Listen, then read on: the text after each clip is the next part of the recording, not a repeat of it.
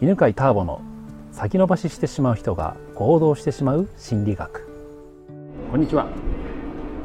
今日も東京の品川シーサイドのカフェから収録しております、はい、じゃあ今日は質問を受けましょう。ということでじゃあどうぞ。えっと、2018年に初めて CP を受講しているキョンキョンです。うん、きょんきょんね。お願いします。お願いします。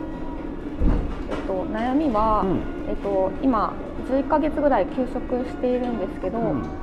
えっと、まだ職場に戻るのがすごく怖くて、うんうんなんかそれはなんか仕事をすることに対してすごく恐怖心があって、うん。うんなんかそういう場合はどうどうすればいいかなっていうのあが質問です。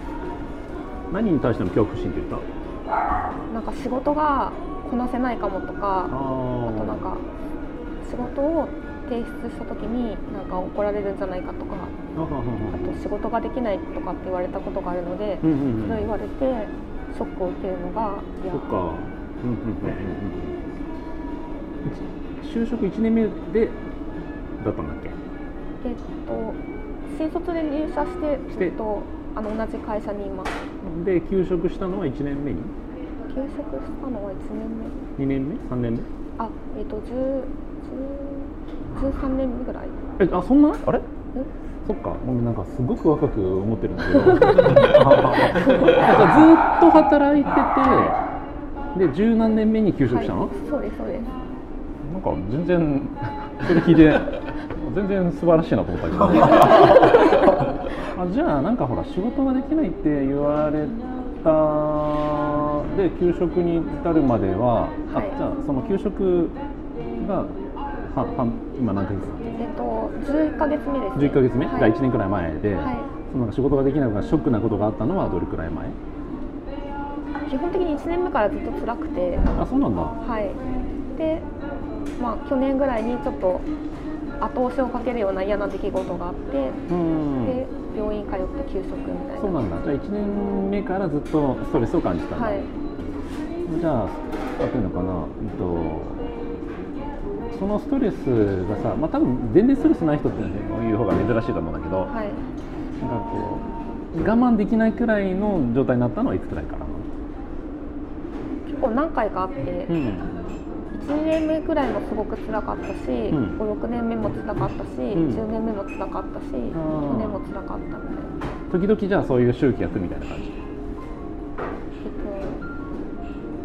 分ずっと辛くて、でうん。もだんだん上司が変わってってだんだん環境は良くなったんですけど、うん。まあ、たまにぐぐさってくるのがあって、うんそれがきっかけでじゃあそれを上司が良くなってたじゃん、はい、うん、でぐさっとくることが起きるじゃん？はい。そう良くなった上司からぐさっとくるわけ？それとも上司が変わって変わった上司にぐさっとくるわけ？上司の場合もあるし、ん。同僚の場合もあああそうなんだね、じゃあさえー、とその問題はさ上司との関係で起きるのと同僚との関係で起きるのでは、はい。どっちが多い？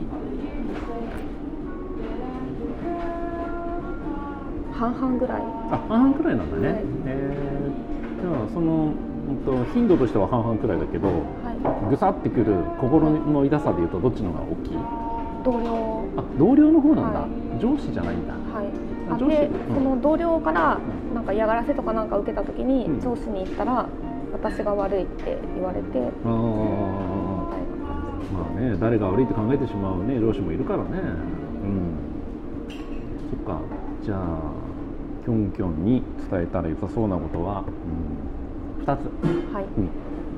まあね、結構これさ、なんか根深い問題っぽいからさ、まああくまでもヒントくらいに思ってね。一つはキョンキョンに一個伝えたらいいのは、うーんと人ってさ楽しい思い出と嫌な思い出ってどっちが記憶に残るかっていうと嫌な方が残るんだよね。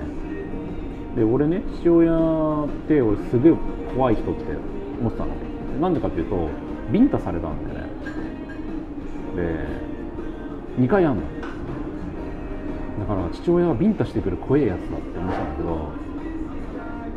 考えたら2回しかなかったのね。でそれ以外は、まあ、別になんかこう「お息子よ」とかって全然しない人だけどまあ、そんな褒めることもなかったけど、まあ、穏やかな人だったわけ。でもなんかその2回があったから俺の中でも父親はすごい怖いって。なんかまたなんか撃たれるんじゃないかってちょっといつも怖く思ってたの。で大体そういうもんで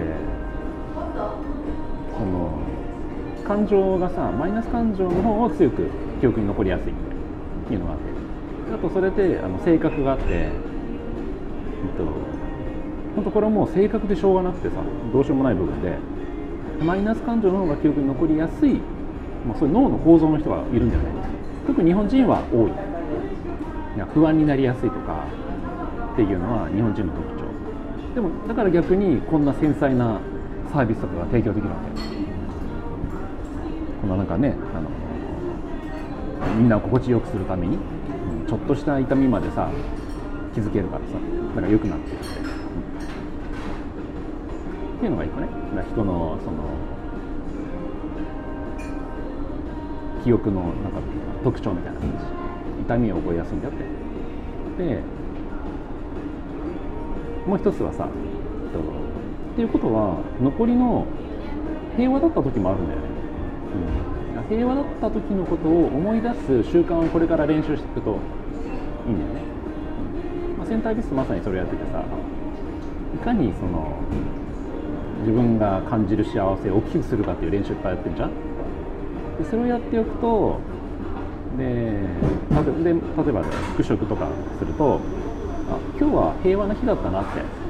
いう日があると今までは記憶に残らなかったけどその平和を味わえるようになるから。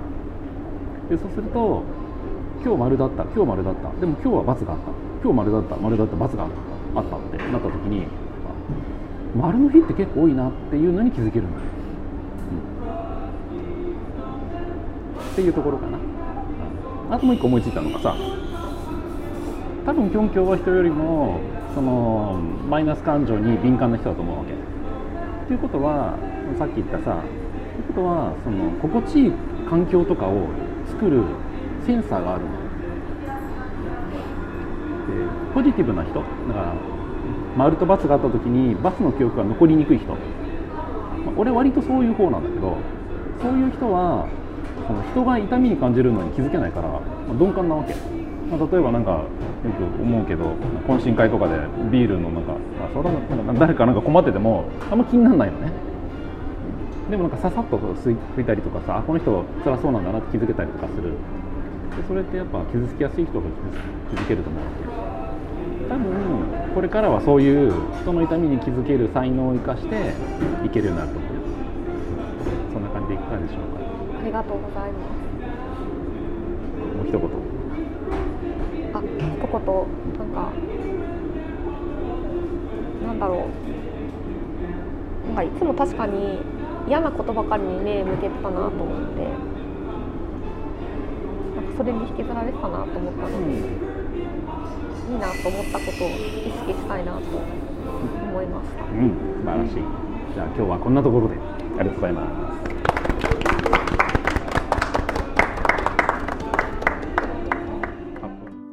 この番組は犬飼ターボ、ナビゲーター竹岡由伸でお送りしました。